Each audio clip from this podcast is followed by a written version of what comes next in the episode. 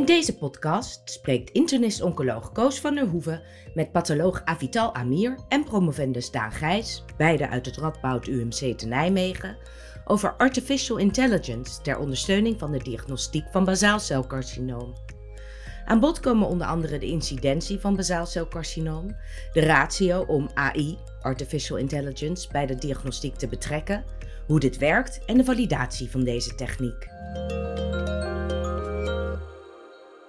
Basaalcelcarcinoom komt in Nederland heel veel voor en komt eigenlijk ieder jaar nog steeds meer voor. Daar is heel veel werk aan te doen. Een vraag is altijd of als je heel veel werk moet doen, of uh, artificial intelligence ons daarbij kan helpen. En daarover ga ik een gesprek voeren met uh, Daan Gijs. Hij is afgestudeerd in de biomedische technologie aan de Universiteit van Twente. En hij doet nu een promotieonderzoek aan de Radboud Universiteit.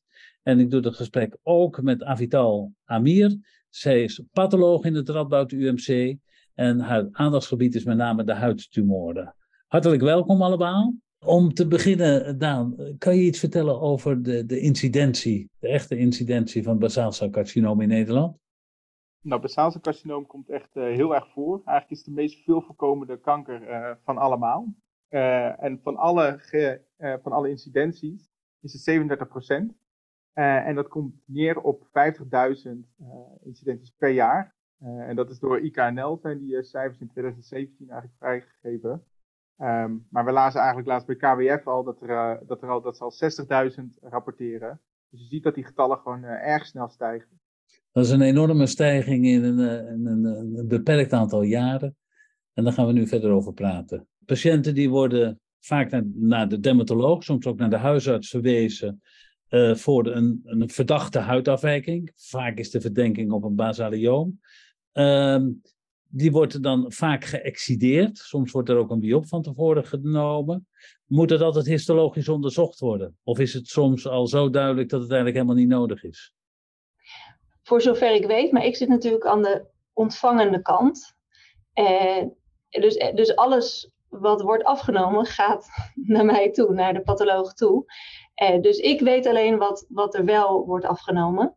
Voor zover ik weet is er in principe voor behandeling altijd, wordt het altijd voorafgegaan aan een biopt of een excisie. Eh, soms wordt er geëxideerd zonder eerder biopt af te nemen. Ik kan me voorstellen, want de, de superficiële basaalcelcarcinomen worden ook topicaal behandeld. Hè? Dus die worden gewoon weggesmeerd. Eh, ik kan me voorstellen dat er in bepaalde dermatologische behandelcentra eh, of perifere dermatologische centra dat er bij sommige hele duidelijke lesies wordt gekozen om gewoon topical te behandelen zonder eh, dat eerst te biopteren. Maar volgens mij is, is de richtlijn in principe diagnosticeren. Nou, jullie zijn allebei geen dermatoloog, maar um, kan een van jullie misschien toch nog iets zeggen wanneer het, het zinvol is om van tevoren een biopt te nemen voordat er geëxideerd wordt? Dat is een goede vraag. Ik weet dat hier in huis wordt altijd eerst een biopsie genomen. Eh, en we ontvangen ook materiaal uit het Maasziekenhuis. En daarin wordt er soms in één keer geëxideerd, omdat het gewoon klinisch heel duidelijk een basaalcelcarcinoom is. Um, ik, weet dat, ik weet niet wat, waarom de een hiervoor kiest en de ander daarvoor. Ja. En je nou, wil natuurlijk uh, uitsluiten dat, uh, dat het niet per een melanoom is wat je uh, verkeerd excideert. Dus ja. vandaar denk ik als er twijfel is, dat een biopt altijd goed uitsluitsel geeft. Ja. Dus laten we er maar vanuit gaan dat wanneer de klinische twijfel is, dat er soms een biop van tevoren genomen zal worden. Als het weefsel dan bij de patholoog komt, waar, waar kijkt de patholoog dan naar? Uh, nou, er zijn, een basaalcelcarcinoom is heel erg uh, goed te herkennen. Er zijn bepaalde kenmerken aan basaalcelcarcinoom. Ten eerste uh, de architecturele kenmerken. en dat is dat er, dat noemen we perifere palissadering. En dat betekent dat de, de cellen heel mooi een palissade maken van kernen die allemaal naast elkaar liggen aan de rand van de tumorcelgroepen. en het tweede is dat noemen we retractieartefacten. Dat is dat naast de tumorcelgroepen ontstaan er uh, kleine optisch lege ruimte, dus kleine witte ruimte naast de tumorcelgroepen die het scheiden van de rest van het stroma. Eh, en eh, dat is heel erg kenmerkend en eigenlijk heel specifiek voor een basaalcelcarcinoom, zie je niet in andere tumoren. Eh, en ten tweede is de, de cel, of de, ten derde de celmorfologie. en dat is dat de tumorcellen er heel basaloïd uitzien, dus ze hebben weinig cytoplasma en vrij grote en hele blauwe kernen, hele ja, donkerpaarse kernen. En op basis van die kenmerken kan je een basaalcelcarcinoom heel goed herkennen. Ja, nou klinkt dat zoals je het vertelt uh, eigenlijk gemakkelijk. Dat we zeggen, een heleboel mensen die hebben er natuurlijk geen kennis voor. Maar voor een patholoog lijkt het gemakkelijk te herkennen. Is dat dan ook een tijdsrovend proces? Of is dat zo? Het is zeker geen tijdrovend proces. Het is, het, het, is uh, denk ik de eerste tumor die je in één keer leert herkennen in je opleiding. Ik denk binnen uh, een week bij de uh, opleiding PA, als je de, de dermatopathologie stage doet, dan kan je deze tumoren al heel erg goed herkennen. En het is dus per tumor helemaal niet tijdrovend. Uh, maar het is, uh, dat gaan we misschien al door op je volgende vraag, maar dit, dit zijn er gewoon heel erg veel. Ja, nog één ding. In hoe, hoe, vaak is het nou nodig dat er nog aanvullend iets gedaan wordt? Dat er immunohistochemie of andere moleculaire diagnostiek gedaan wordt? Ja, moleculaire diagnostiek nooit. En nee. aanvullende immunohistochemie doen we nog wel eens, maar ook echt zelden. Ik denk, maar dat is echt een hele grove schatting zo uit mijn hoofd. Ik denk dat ik zo ongeveer 1 op de 200 tot 1 op de 500 basaalcelcarcinoom aanvullend iets aanvraag. En dan heb je twijfel over de diagnose? Ja, dus en, en de, soms is, heb je heel erg uh, plaveiselcellige bijvoorbeeld een twijfel je, wordt het niet toch een uh, basaloïde plaveiselcelcarcinoom, dus een, een plaveiselcarcinoom die lijkt op een basaalcelcarcinoom. En soms denk je aan een adnex tumor. Uh, dus, dus een tumor uitgaande van uh, een van de huidadnexen. en dan kan dat zowel benigne als maligne zijn. Maar dat, dat is dus echt zelden. Komt weinig voor. Um, Daan, Avital die vertelde het al.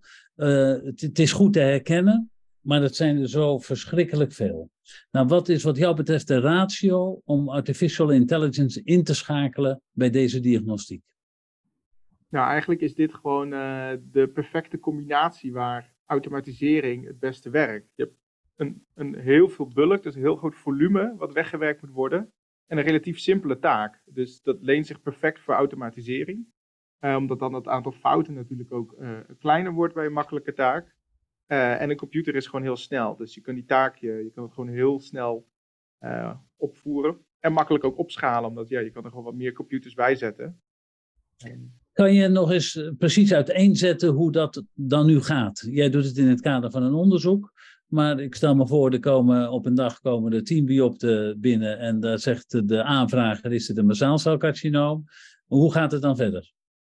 Um, in het geval van een computer dan, die, die luistert dus eigenlijk. Uh, kijk, wij zijn in Nederland, lopen we al aardig voor op digitale pathologie, dat moeten we niet vergeten. Dus uh, alles wat nu binnenkomt, wordt ook digitaal gescand, zodat pathologen het achter een computer kunnen bekijken. Nou, dat komt in een, in een uh, PAX terecht, waar dus um, alle afbeeldingen staan. En de computer luistert dus gewoon de hele tijd, komt er een afbeelding in te staan met de vraagstelling BCC. en die kan hij dan eruit plukken en digitaal analyseren. Um, en dan kan hij automatisch dus het rapport terugzetten wat hij denkt uh, uh, wat het is. Uh, en heeft hij het al netjes opgeschreven wat de patholoog anders zou doen. Nog even terug. Je zegt het wordt opgewerkt tot de digitale pathologie. Dat wil zeggen, er vindt een verwerking plaats van het biopte dat binnenkomt. Dat wordt bewerkt dat het op een gegeven moment digitaal als, als, als doorsnede bekeken kan worden. Betekent dat dan dat die computer ook uh, biopten binnenkrijgt digitaal van bijvoorbeeld een, een polyp of van een, uh, van, van een leverbiopt, alleen dat hij aanslaat als er gezegd wordt basaalcelcarcinoom? Ja, hij, slaat, hij pakt alleen maar de afbeelding uit het uh, archief als, het, als er BCC bij staat. want het heeft ja. natuurlijk geen zin om een, om een computer die getraind is om BCC te herkennen, om die naar polypen te laten kijken.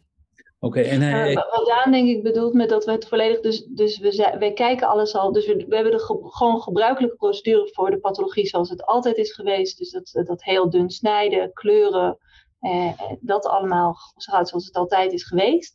Maar tegenwoordig worden gewoon alle koepers gescand al. En wij doen de diagnostiek volledig digitaal. Dus we kijken eigenlijk alleen, we bekijken alle koepers tegenwoordig op de computer en niet meer achter een microscoop. Oké. dus dat, dat is al gebeurd, ja. Dan komt het biopt langs die computer.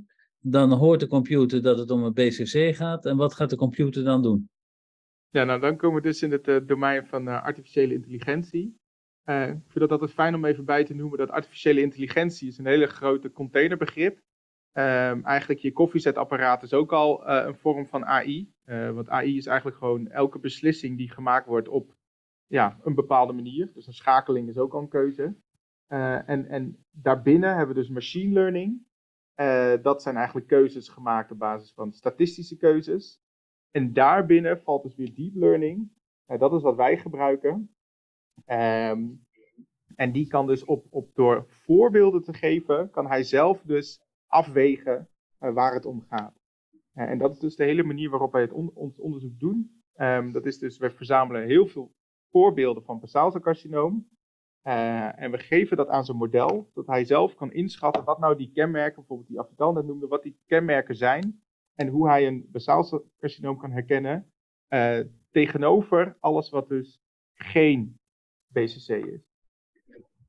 Is het dan zo dat als de computer daarna gekeken heeft, zo noem ik dat dan maar eventjes, dat hij dan al die kenmerken die er net genoemd worden, dat die gescoord worden, dat dat plus of min is, en dat er dan uiteindelijk een conclusie uitkomt? Of hoe moet ik dat voor me zien? Nee, nee, dat is eigenlijk iets wat traditioneel dus bij machine learning gebeurde. Um, daar gingen we eigenlijk in de computer, features noem je dat, dus eigenschappen creëren die dus bijvoorbeeld uh, die palissadering kan herkennen op die witruimtes.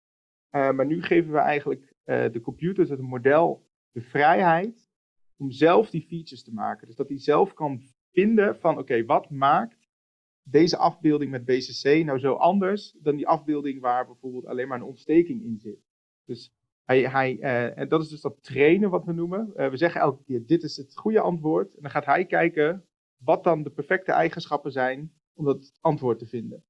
En als het goed is, is dan dat de tumor. Want dat is anders. Maar ik probeer toch even naar de uitkomst toe te werken. De computer heeft zijn werk gedaan en dan komt er een, een, uitslag, een conclusie van de computer. En hoe gaat die dan luiden?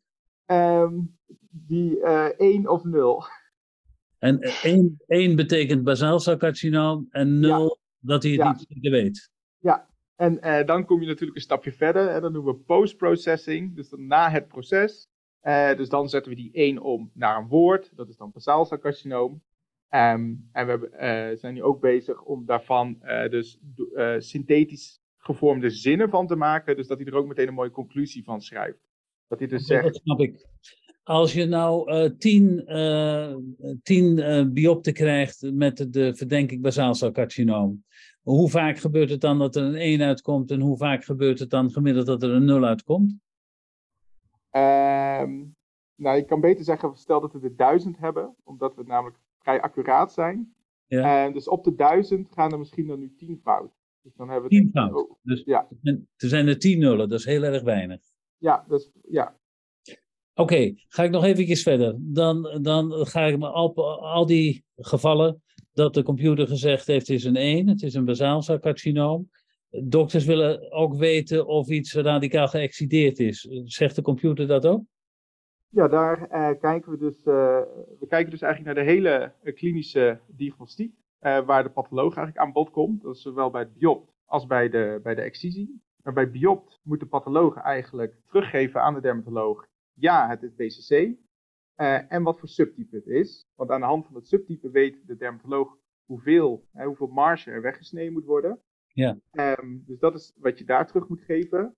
Bij de tweede stap, als het dan eenmaal geëxcideerd is, um, dan moet de patholoog eigenlijk zeggen of het dus volledig is uitgesneden. Dat de snijvlakken, dat die vrij zijn van tumor.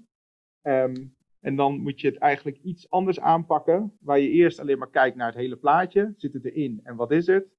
kijk je nu eigenlijk specifiek naar de randen, zijn die vrij. Dus kunnen wij geen uh, tumordelen op de randen vinden.